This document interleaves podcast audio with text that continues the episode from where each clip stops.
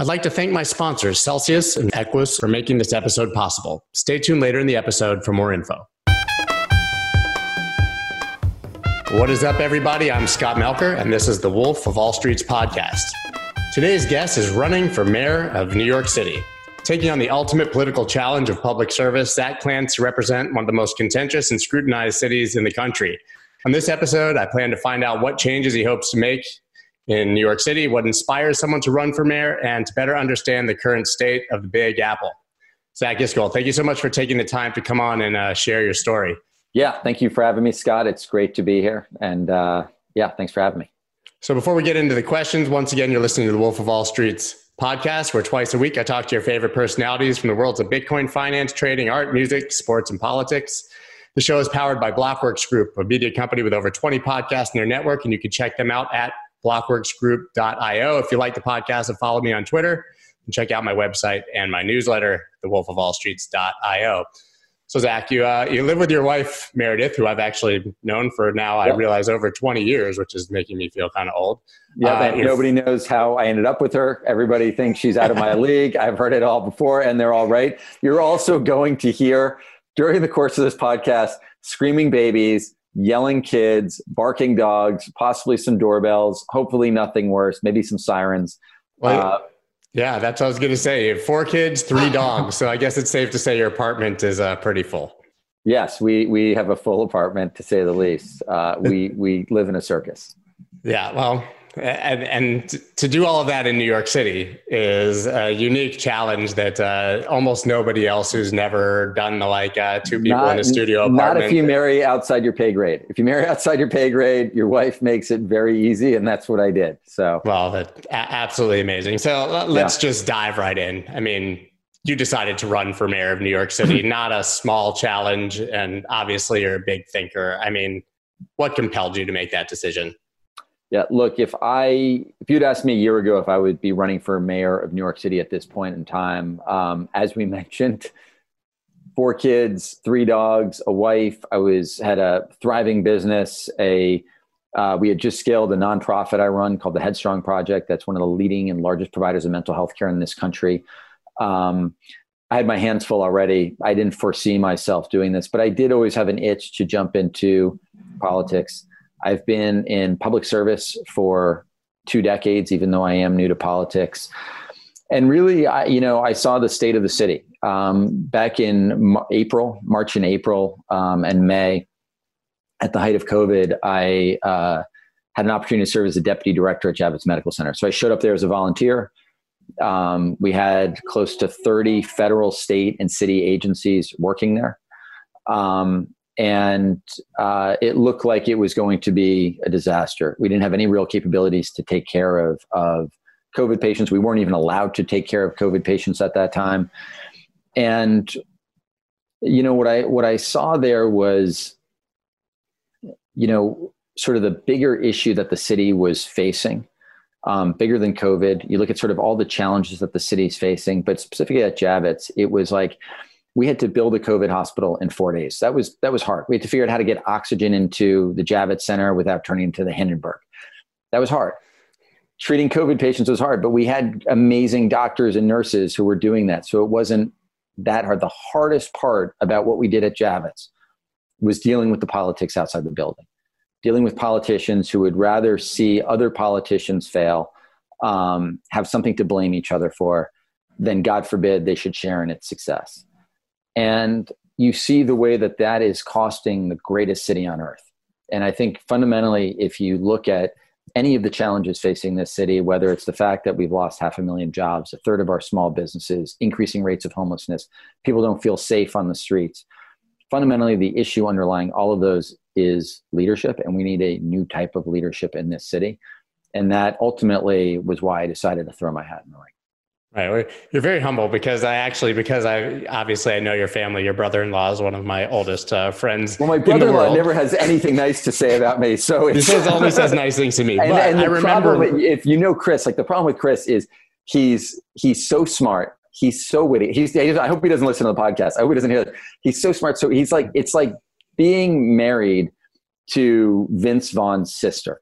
Like that's true. You know, I think that's accurate. He is. He just like I can never win with him. And so I'm glad to hear maybe behind my back he's saying some nice things. Well, I, I like uh, he, somehow I've referenced him probably five times on this podcast in the past because there's always reality TV stars here and stuff. He we loves talk about it his too. days on Road Rules and stuff. He was on Road Rule. That is true. Right, but but what I was going to say was, so I happen to know that you guys were all isolated happily on a on a farm, you know, elsewhere outside the city at the beginning of COVID, and as you said, you were a volunteer. I mean, you left everyone and everything and decided you were going to show up at the Javits Center. yes, Scott. I left And in my context, like this was March, like this her- was with, with yeah. I mean, this I was left this my was wife like alone in, in a house with no internet, Zoom schooling, four kids with three dogs, three cousins. Uh, well, she yeah. runs a successful business herself, right. right? Well, not- she's also running a business by herself. But what inspired you to leave the comfort and safety of that situation and run off into the middle, I mean, the epicenter of a global pandemic at that time? Um, you know, I've always had a, a, a I, I've never been able to sit still when something's happened. I volunteered for my second deployment. Um, I met Meredith, actually, my wife, volunteering in the wake of Hurricane Sandy. You know, I went out to the Rockaways, started helping lead volun- uh, volunteer efforts out there through an organization called Team Rubicon. Um, but in terms of getting to Javits, it really it started with an N95 mask. I um, I had started working with a group of business leaders, completely pro bono, uh, helping arrange donations to hospitals, to the state, and to the city of you know medical equipment, ventilators, all donations, all pro bono. And we got, I think it was like three thousand or five thousand N95 masks donated to Brooklyn Hospital, which was one of the hospitals in the city that had been hit hardest.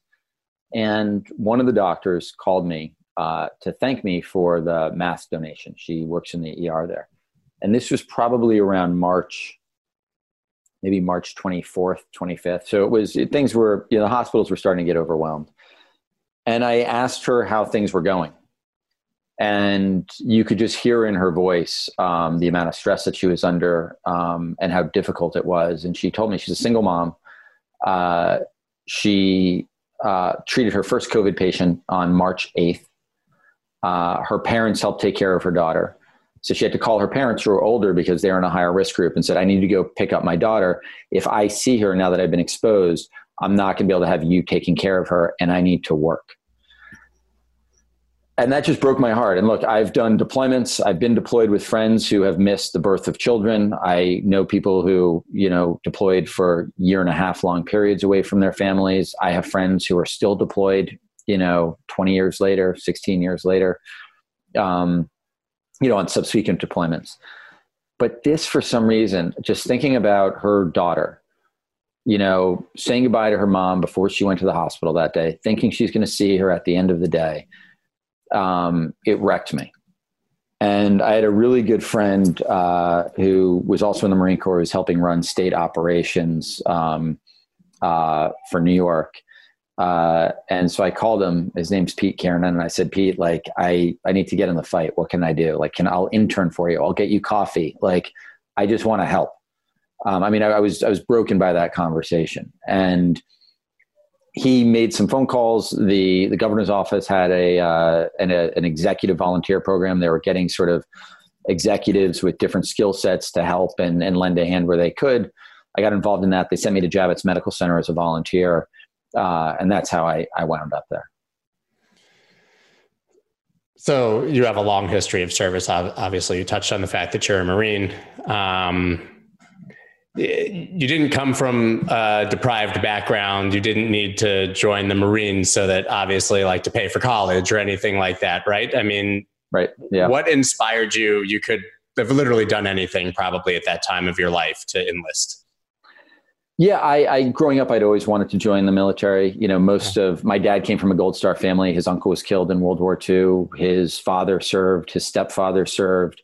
Um, you know, I'm Jewish, so I grew up going to high holiday, you know, gatherings, and there was always, you know, a survivor there who would tell stories uh, from their side of the war. And so I think I sort of just grew up around those stories. And I remember when I was a kid, my my parents had this dresser drawer, this dresser in their in their bedroom, and there was one drawer that I wasn't allowed to go into, um, and that drawer was filled with family heirlooms. And one of the heirlooms um, was a set of dog tags, and it was multiple set of dog tags. It was all the mm-hmm. family members who had served, and I remember thinking from a young age that I wanted to add my dog tag to that chain. And I think that's sort of where it started. I then ended up playing lightweight football at Cornell, which my brother-in-law Chris loves to make fun of me for it. It is a varsity sport. We just it's for smaller guys. You weigh in two days before game time. Again, it is a varsity sport. Just make fun of Chris's bad knees. Yeah, I know he does have terrible knees. He has terrible knees. Um, and uh, he's going to love that we're talking about him this much. Uh, Absolutely. And my football coach at Cornell was a guy named Terry Cullen, and he was a highly decorated Marine from Vietnam. Uh, had been badly wounded, earned the Silver Star, and he really encouraged me to join the Marine Corps as opposed to the other branches of service. And so that's that's how I found my way there. And so after the Marines, is that when you founded Headstrong? Yeah, so I, I did some consulting work after the Marine Corps, um, and uh, uh, made a film. Um, did some other work, and then in 2011, uh, you know, started to see that um, I was in one of the hardest hit battalions of, of the Iraq War. We lost 33 Marines in the site. So I fought in the Second Battle of Fallujah, which was exactly 16 years ago. And we started to lose more Marines to suicide than we did in combat around 2010, 2011. And nobody was doing anything about it. You know, there was there was huge barriers for people to get care. There was a huge stigma around people getting help if they needed it. Most people didn't even know that they needed help um, they couldn't identify that what the symptoms that they were struggling with were PTSD or that was it was something that was treatable. And um, my battalion commander, a guy named Colonel Willie Buhl, uh, was in the city for about seven months doing a tour at the Council on Foreign Relations. We went out for beer one night, and we had just had a really bad uh, suicide in the battalion. A young former sergeant um, came home, kissed his wife and kids at the dinner table, went upstairs, and uh, shot himself, uh, killed himself. And, you know, Colonel Buhl just looked at me and he said, We need to do something. And I didn't know the first thing about mental health care. But, you know, I worked for a, a you know, sort of, I came from a legacy and it, it's it's it really is a or a lineage. It really is a lineage of Marine officers, and you can trace the lineage. It's guys like you know Colonel Buhl, you know, you know, all the way up to you know General Toolan, General Mattis, General Dunford, and these are marines who really believe that like your job as a marine officer more than anything else is to take care of your marines and that that doesn't end when you take the uniform off. It doesn't end when you turn over command. And colonel buhl in particular you know to this day he'll call me and he'll ask me how my marines are doing. And like i better know how they're doing because it's it's it's even though like i'm now running for mayor of new york city i've been out of the marine corps for you know i think over a dozen years my ass is on the line if I don't know how my Marines are doing. And so Colonel Buhl said, we need to do something. And I said, aye, aye, sir, let's do something. And uh, we ended up founding a program initially through a partnership with Cornell Medical Center here in New York City uh, called the Headstrong Project. Uh, we, you know, brought together some remarkable doctors and clinicians uh, here in the city and basically gave them a mission. We said, we need to figure out how to address suicidality. We want to provide treatment to veterans it's got to be completely free for them. We're going to raise all the money to pay for their treatment. There's got to be zero bureaucracy, no paperwork. It's got to be confidential, and most important, it had to be effective. But basically, the initial idea was let's remove every single barrier to care so that people can get the help they need. And now we're in almost 30 cities around the U.S. We have eight, 900 veterans a week uh, getting treated through Headstrong, um, and we've we've had remarkable success uh, in in it. I think that's a good pivot to New York. City, obviously, because I mean, New York sort of notoriously has a, a, homeless issue, which is largely, arguably, a mental health issue, I guess, depending on who you ask. Yeah. Um, and has had a long history of dealing with that in different ways. So, I mean, having come from this background, starting Headstrong, seeing the impact of mental health certainly on soldiers, how does that uh, play into your plans for for New York City homeless problem, mental health issues? Yeah.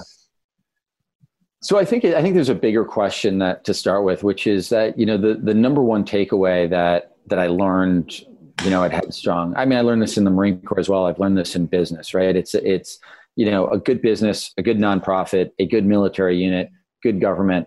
It all starts with accountability and transparency, and really understanding what the outcomes are that you're trying to achieve. And I think in particular, good government starts with transparency and accountability and, and an understanding of what type of outcomes you're driving to. And I think one of the problems that we have with government, especially in a town like New York City, is there's no, you know, we have political leadership that cares more about political outcomes than real outcomes. So, how does that apply to homelessness?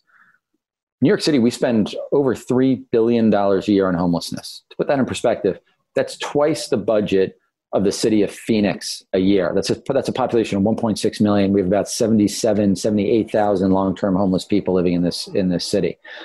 And so when you think about that, you know, $3 billion, you know, if you are tying that to specific outcomes of really helping people who need our help, right? If you're tying that and you know how you're spending every single one of those dollars, there's transparency around that and accountability around that, um, you should be able to get results. And so when you look at the numbers, you know, for example, a homeless person on the streets of New York is not only, in my mind, it's criminal that there are people in one of the wealthiest cities in the world who can't get the help and the care that they need. I mean, these are nobody right. chooses to be homeless. You know, and then when you think about it from you know, from a government perspective, it costs the city $65,000 a year a homeless person on the street on average because they're going in and out of jails. They're going in and out of emergency rooms. They're causing property damage. There was a mentally ill homeless man uh, who derailed a, uh, I think it was one train or the A train about a month ago. Right. I mean, this is this is there are real consequences to not taking care of of homeless people. Right. That's sixty five thousand dollars a year to provide something like supportive housing you know it would cost the city 25 30 maybe 35k a year so like it, it's not only the right thing to do it also makes financial sense to do this. But the problem is that $3 billion it's not going to help homeless people. It's going into waste fraud abuse corruption. I mean there's an investigation going on in the bronx right now uh, into the bronx county clerk where you know a quarter of a billion dollars went to people who should have been disbarred from ever receiving a government contract. So I think there is like a real need for, you know, I think it starts with like if you have a leader who cares about real outcomes, who cares about transparency and accountability, we have the resources in this town to start addressing these problems in a meaningful way. I mean, has it always been that way in New York? I mean, has it just been sort of an old boys club that's handed down power from, you know, from person to person and they sort of take care of their own and ignore the problems of the real people in the city? That's what it sounds like. Yeah, look, I mean, Tammany Hall is still alive and well in a town like New York right. City, right? Like this is this is this goes back, you know, hundreds of years. At the same time, I think we are in a moment where that can change, right? You have this crisis, like I think, is a incredible opportunity um, where one people are paying attention to. I'm sorry if you hear that crying baby in the background. No, but uh, par for the course. Um, it is. Uh, it is. You know, this crisis provides a real opportunity um, you know where people are paying attention to what they expect of of our political leadership. Um, people are paying attention to the problems around the city. I think people realize that it's indefensible now that a city that spends i mean new york city's budget is 90 95 billion dollars a year. That's more than 48 out of 50 states. Yeah. It's almost as much as the next 12 15 i think maybe even 20 largest us cities combined. And i think people are now starting to ask that question. And at the end of the day like you know, yes, there are spe- there are special interests. Yes, there are people who, you know, are part of an establishment or machine. I would argue that establishment isn't at all what it once was. Um, but this is a moment when we can change that because people are finally seeing what the real consequences of it are.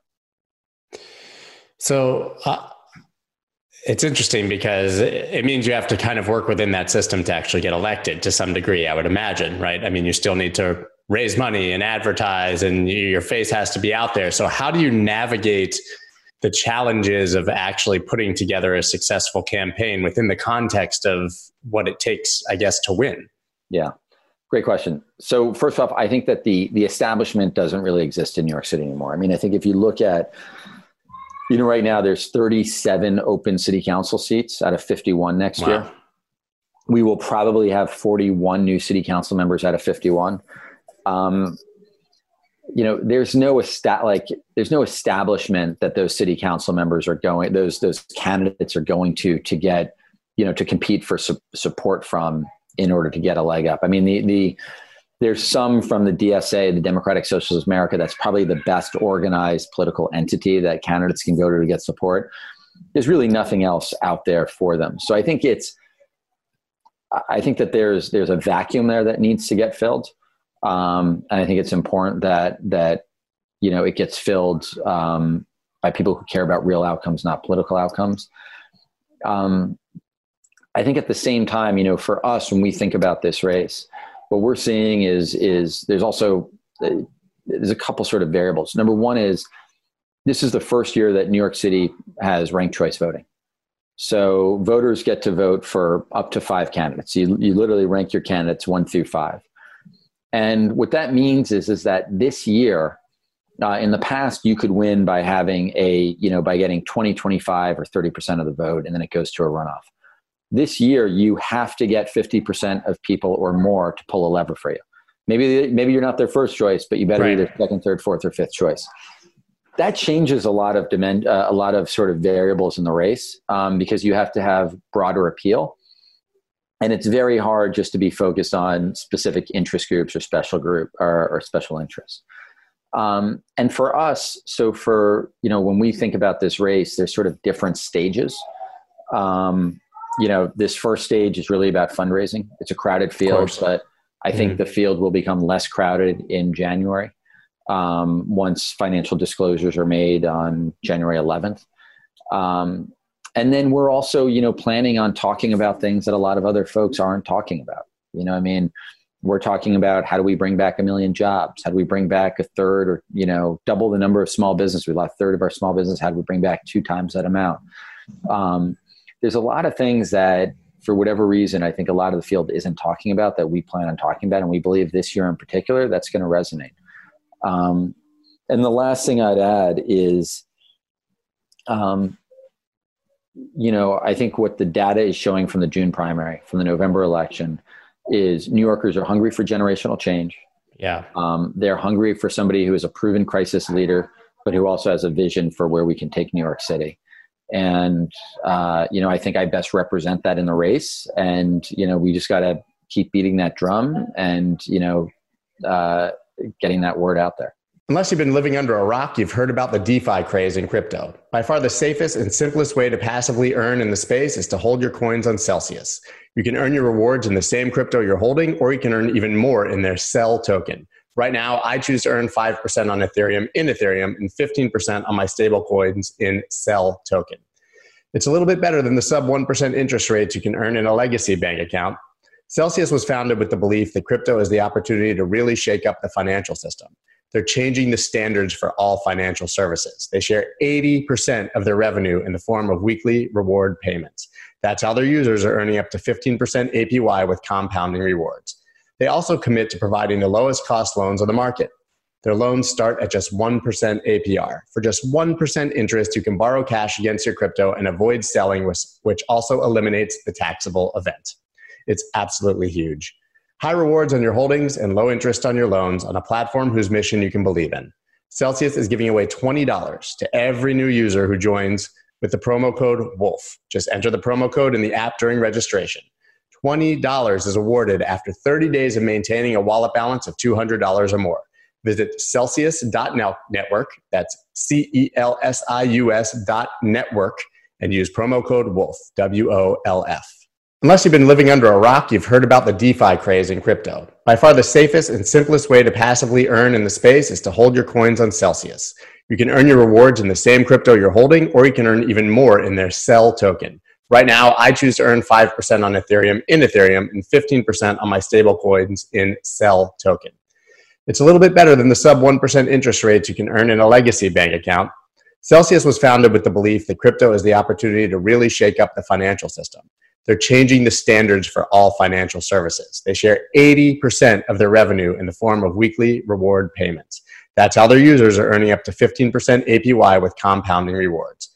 They also commit to providing the lowest cost loans on the market. Their loans start at just 1% APR. For just 1% interest, you can borrow cash against your crypto and avoid selling, which also eliminates the taxable event. It's absolutely huge. High rewards on your holdings and low interest on your loans on a platform whose mission you can believe in. Celsius is giving away $20 to every new user who joins with the promo code WOLF. Just enter the promo code in the app during registration. $20 is awarded after 30 days of maintaining a wallet balance of $200 or more. Visit Celsius.network, that's C E L S I U S dot network, and use promo code WOLF, W O L F. Let's talk more about COVID because obviously New York City was in the spotlight, and there it was it was interesting because there's been this sort of varying opinion, I guess, of how spectacular it was, and then how awful it was, and how spectacular, and then you have this hindsight lens of they were doing great, but maybe it was actually a disaster, and I, I think nobody actually knows outside of New York uh, how. whether the politicians actually did a good job, I think everybody unanimously, unanimously thinks De Blasio kind of sucks that's yeah. the one uh, thing I get from everyone I've ever talked to about it. So you're in the right race. I, I mean, say. it's definitely there's there's one thing like no matter who you talk to in the city, yeah, every New York, it's and you're that that head shake that you just did. I call it the De Blasio head shake. Literally, no matter where you are, you're in the South Bronx, North Shore, of Staten Island, you know, all over Manhattan, East New York, you know, Williamsburg, Forest Hills, Jackson Heights everybody they look down and just shake their head. It's the blasio head shake. And i think there's one thing that all new yorkers agree upon is that we we cannot elect a new mayor soon enough. Um, you know i think in terms of i think one of the things that really is most upsetting to me about what's happening with covid right now and we're, we're on the verge of a, of a second wave here in new york mm-hmm. city. Um, you know you can look around the world and you can see what works and what doesn't work you can see what some countries are doing well and others that aren't. I mean, there's even a, a de Blasio quote where uh, right before we got hit hard, somebody asked him at a press conference if they thought what happened in Italy could happen here. And he said, with all due respect to my Italian ancestors, we have things figured out here better than they do. right? Like, and it's like, okay, so what have we figured out? And here we are nine months into we still haven't figured pandemic. it out. We still haven't figured it out. And there are just like, there's little things, you know, when you look at what the, the city's policies are for the pandemic, it's we need to socially distance and wear a mask. I agree, right? It's that we need to be responsible. And if things get worse, you know, then it goes from that to we need to shut everything down. But what are the things that the city could be doing or the state or the federal government to prevent us from getting that to that point, short of just telling everybody to wear a mask and, and socially distance? You know one thing that you see is is happening in a lot of other countries that are successfully fighting this is that they are actively testing people. So right now in new york city there are three five seven hour waits to get tested. You know if you look at you know wuhan for example you know they have not had a second wave. One of the things that they did they've done this in in in in seoul they've done this in taiwan.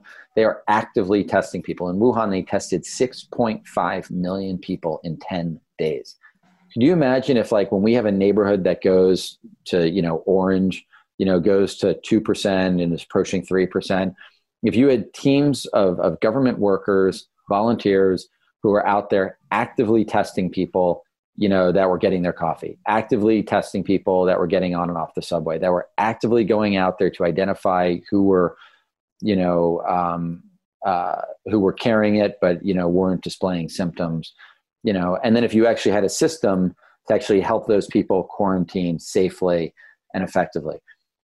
It's not you know does it require effort?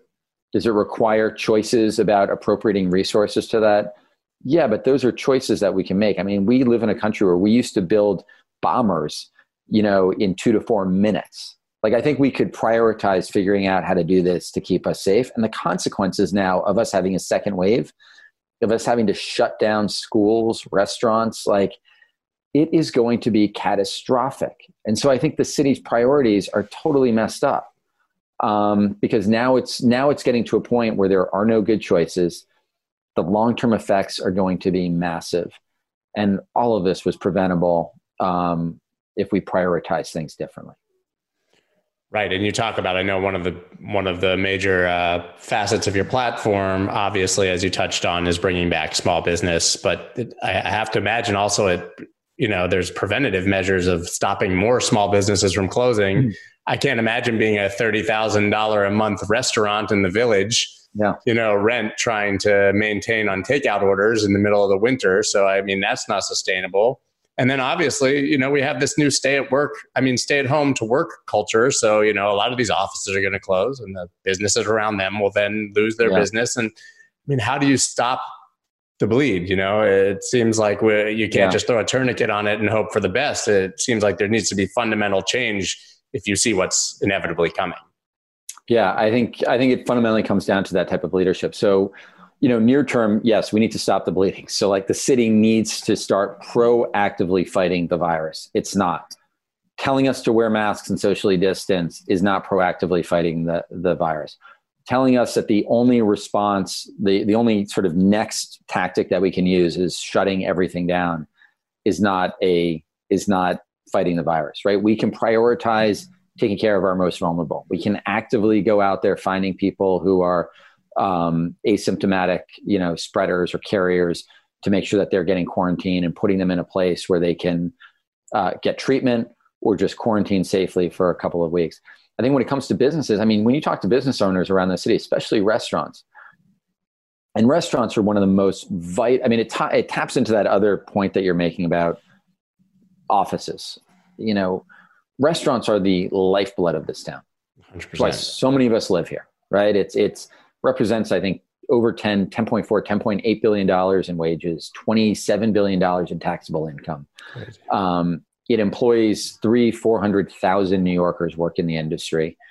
Um, and so if we lose our restaurants, like, you know, what happens next? And I think when you talk to a lot of restaurant owners, you realize that you learn one of the hardest things they have had to deal with through this pandemic has been the city itself. Right? I'll, I'll give you an example. I have a, a friend named Pete.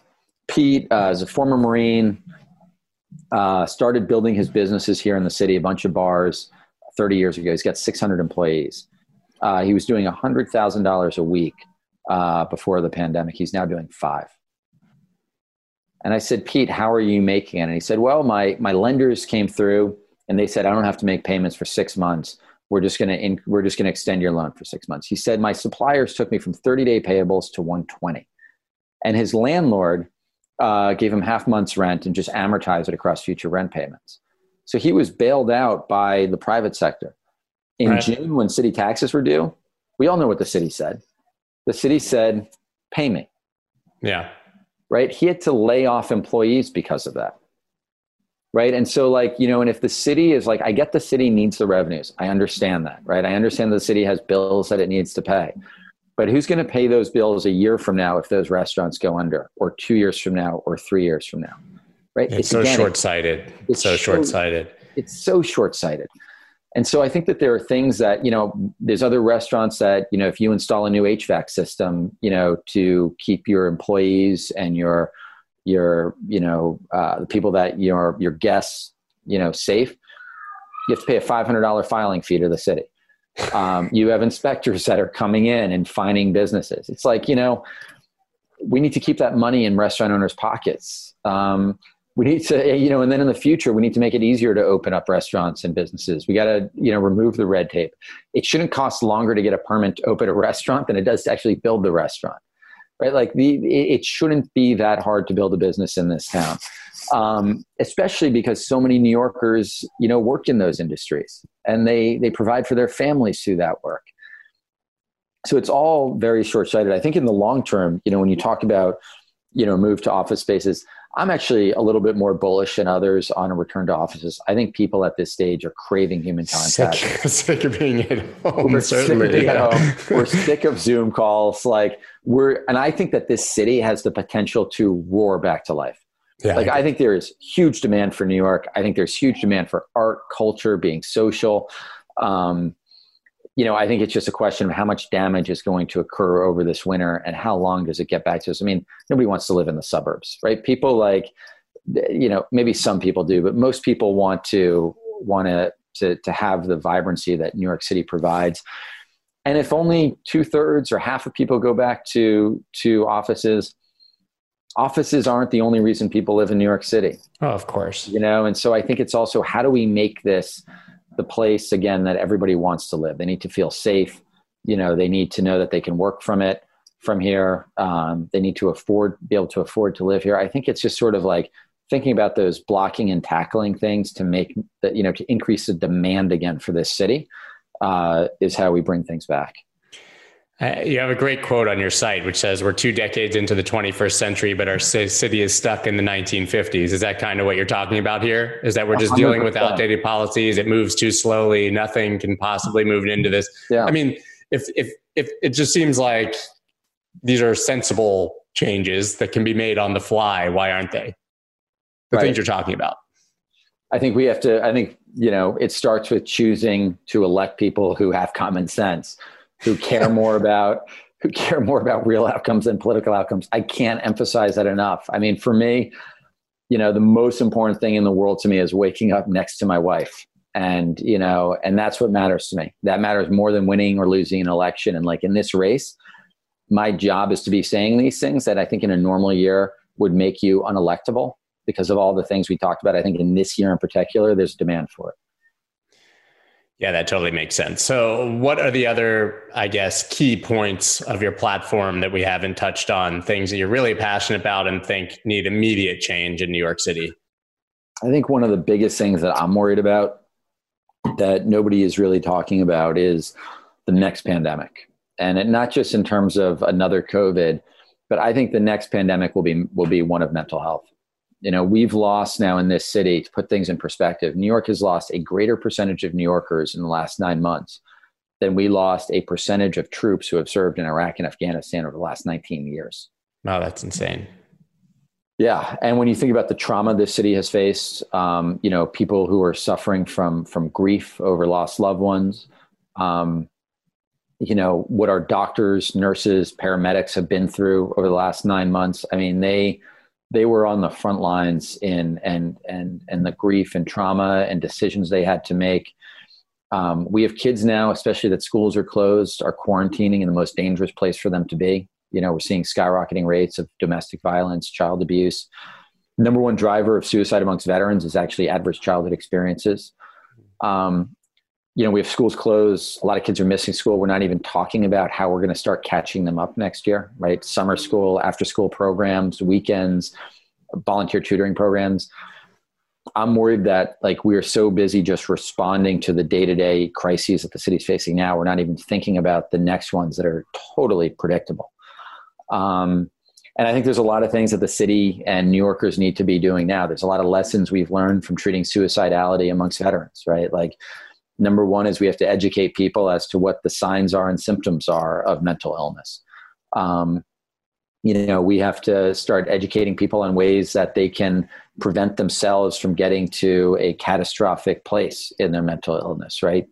You know, exercise, healthy diets, meditation, outdoor space, access to parks.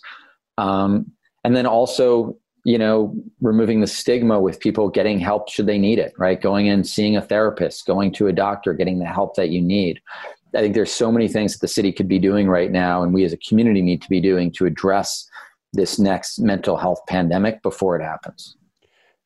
You talked about a lot of aspects of it, but what if you're just too poor or you don't have access? How does a you know someone who's struggling in New York City gain access to good mental health care?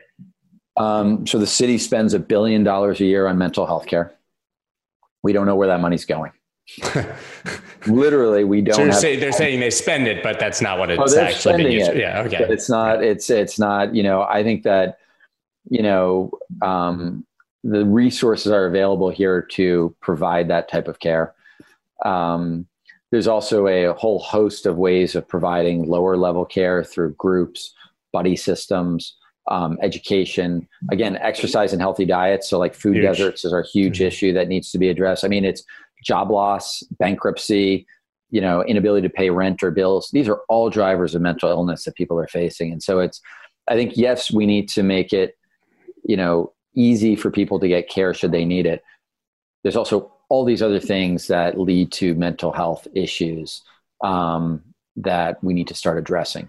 And unfortunately you know our mayor is not so you become mayor and you walk in your first day and everybody's pushing back because they're used to the way that it used to be right? I mean, you, you, talk about all these issues. Clearly, if there's a billion dollars being spent on this, that billion dollars is going into someone who's very happily taking its pockets, who yeah. probably wants a mayor who's going to continue to allow that money to flow into their pockets, right? So it seems yeah. like you're going to have a pretty epic challenge every at every turn to start to change things.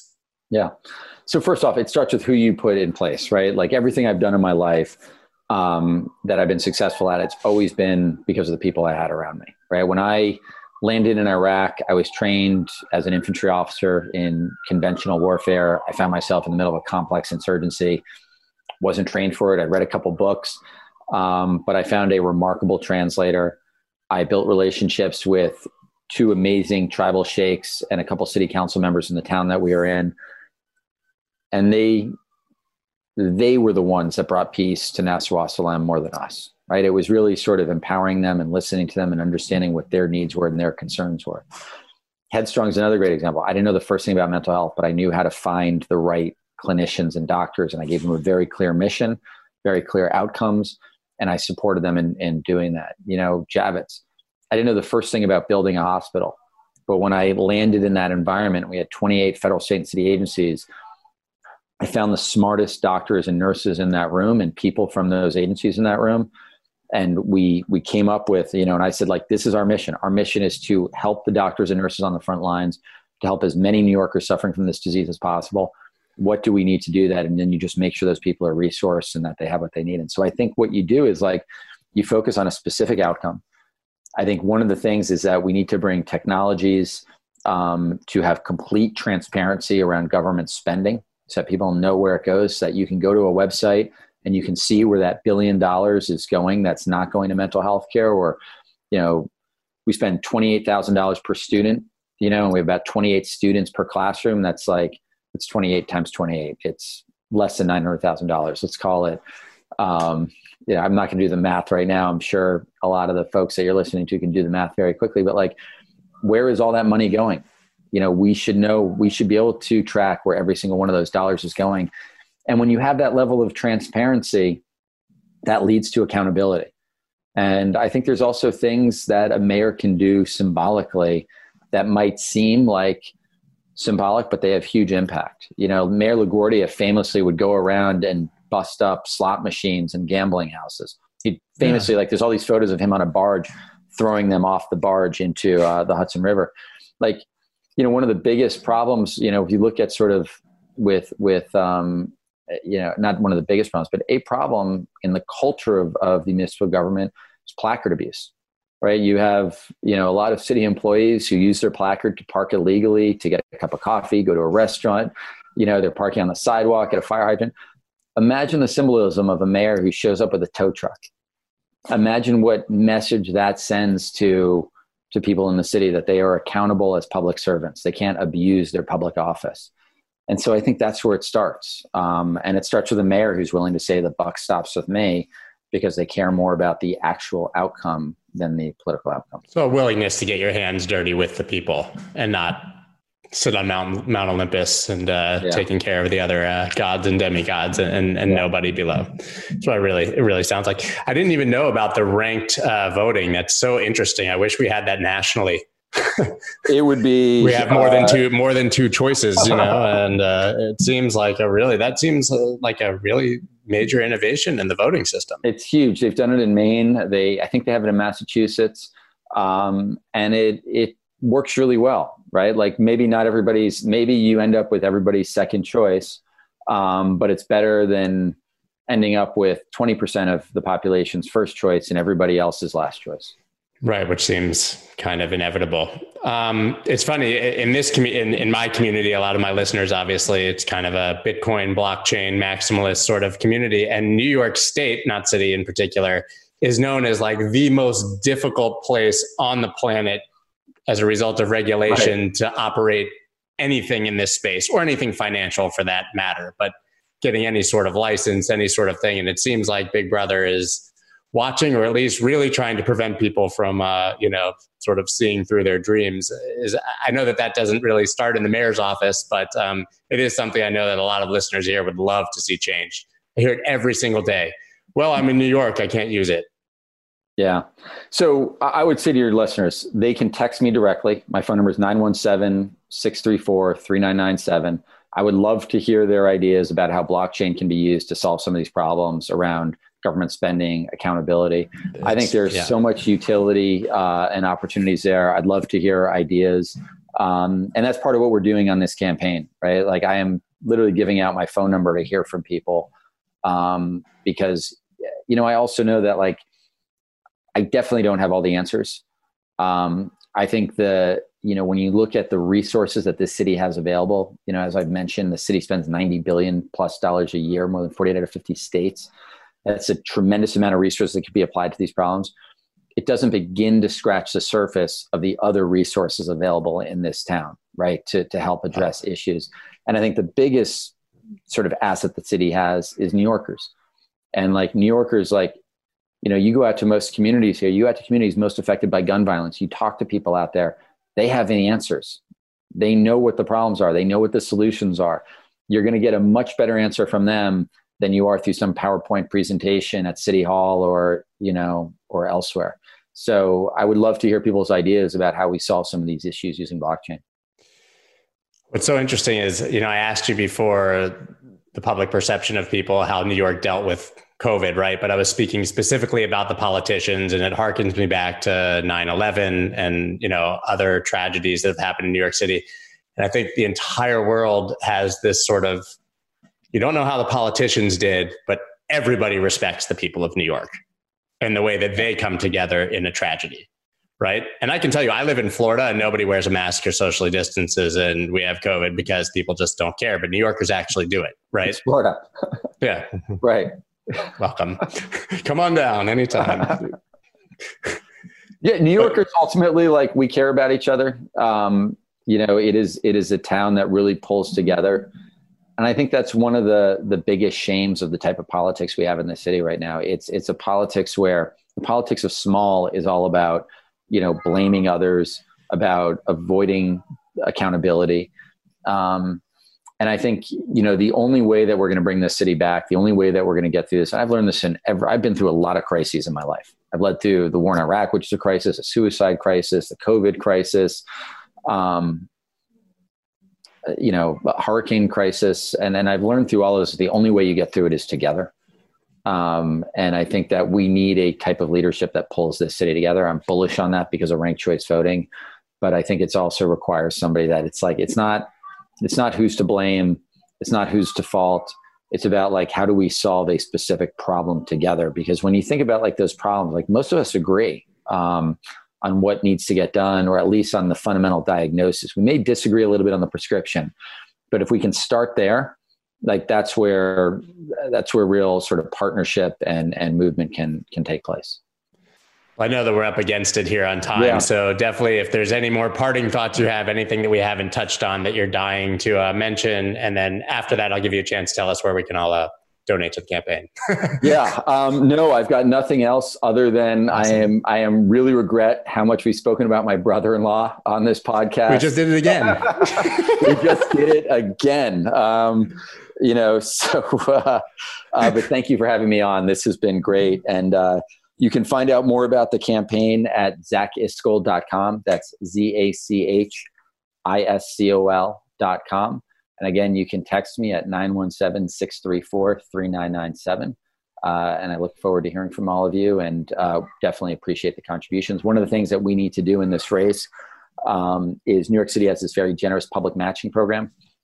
It matches donations eight to one from city residents in particular to qualify we need to raise $250,000 in 10 to $250 increments. So basically, we need to get 1,000 New Yorkers to give us $250 or 2,000 to give us 125 um, That is uh, the biggest focus right now. So any help from your audience to get there would be hugely appreciated. We Absolutely. also take money from all over the U.S., uh, but donations from New York City residents are matched eight to one.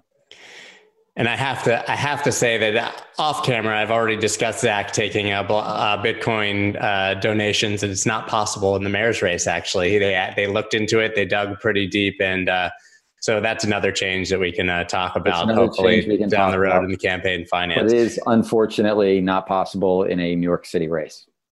Crazy. Well, thank you so much for uh, taking the time. I will let you go deal with the uh, the zoo, the circus, I think as you called it, and probably the 97 more calls that you, you have today. Awesome. So thank you, thank you for taking the time. pleasure. Thank you so much for having me on today. Do this again soon. And, uh, thanks again. Talk to you soon.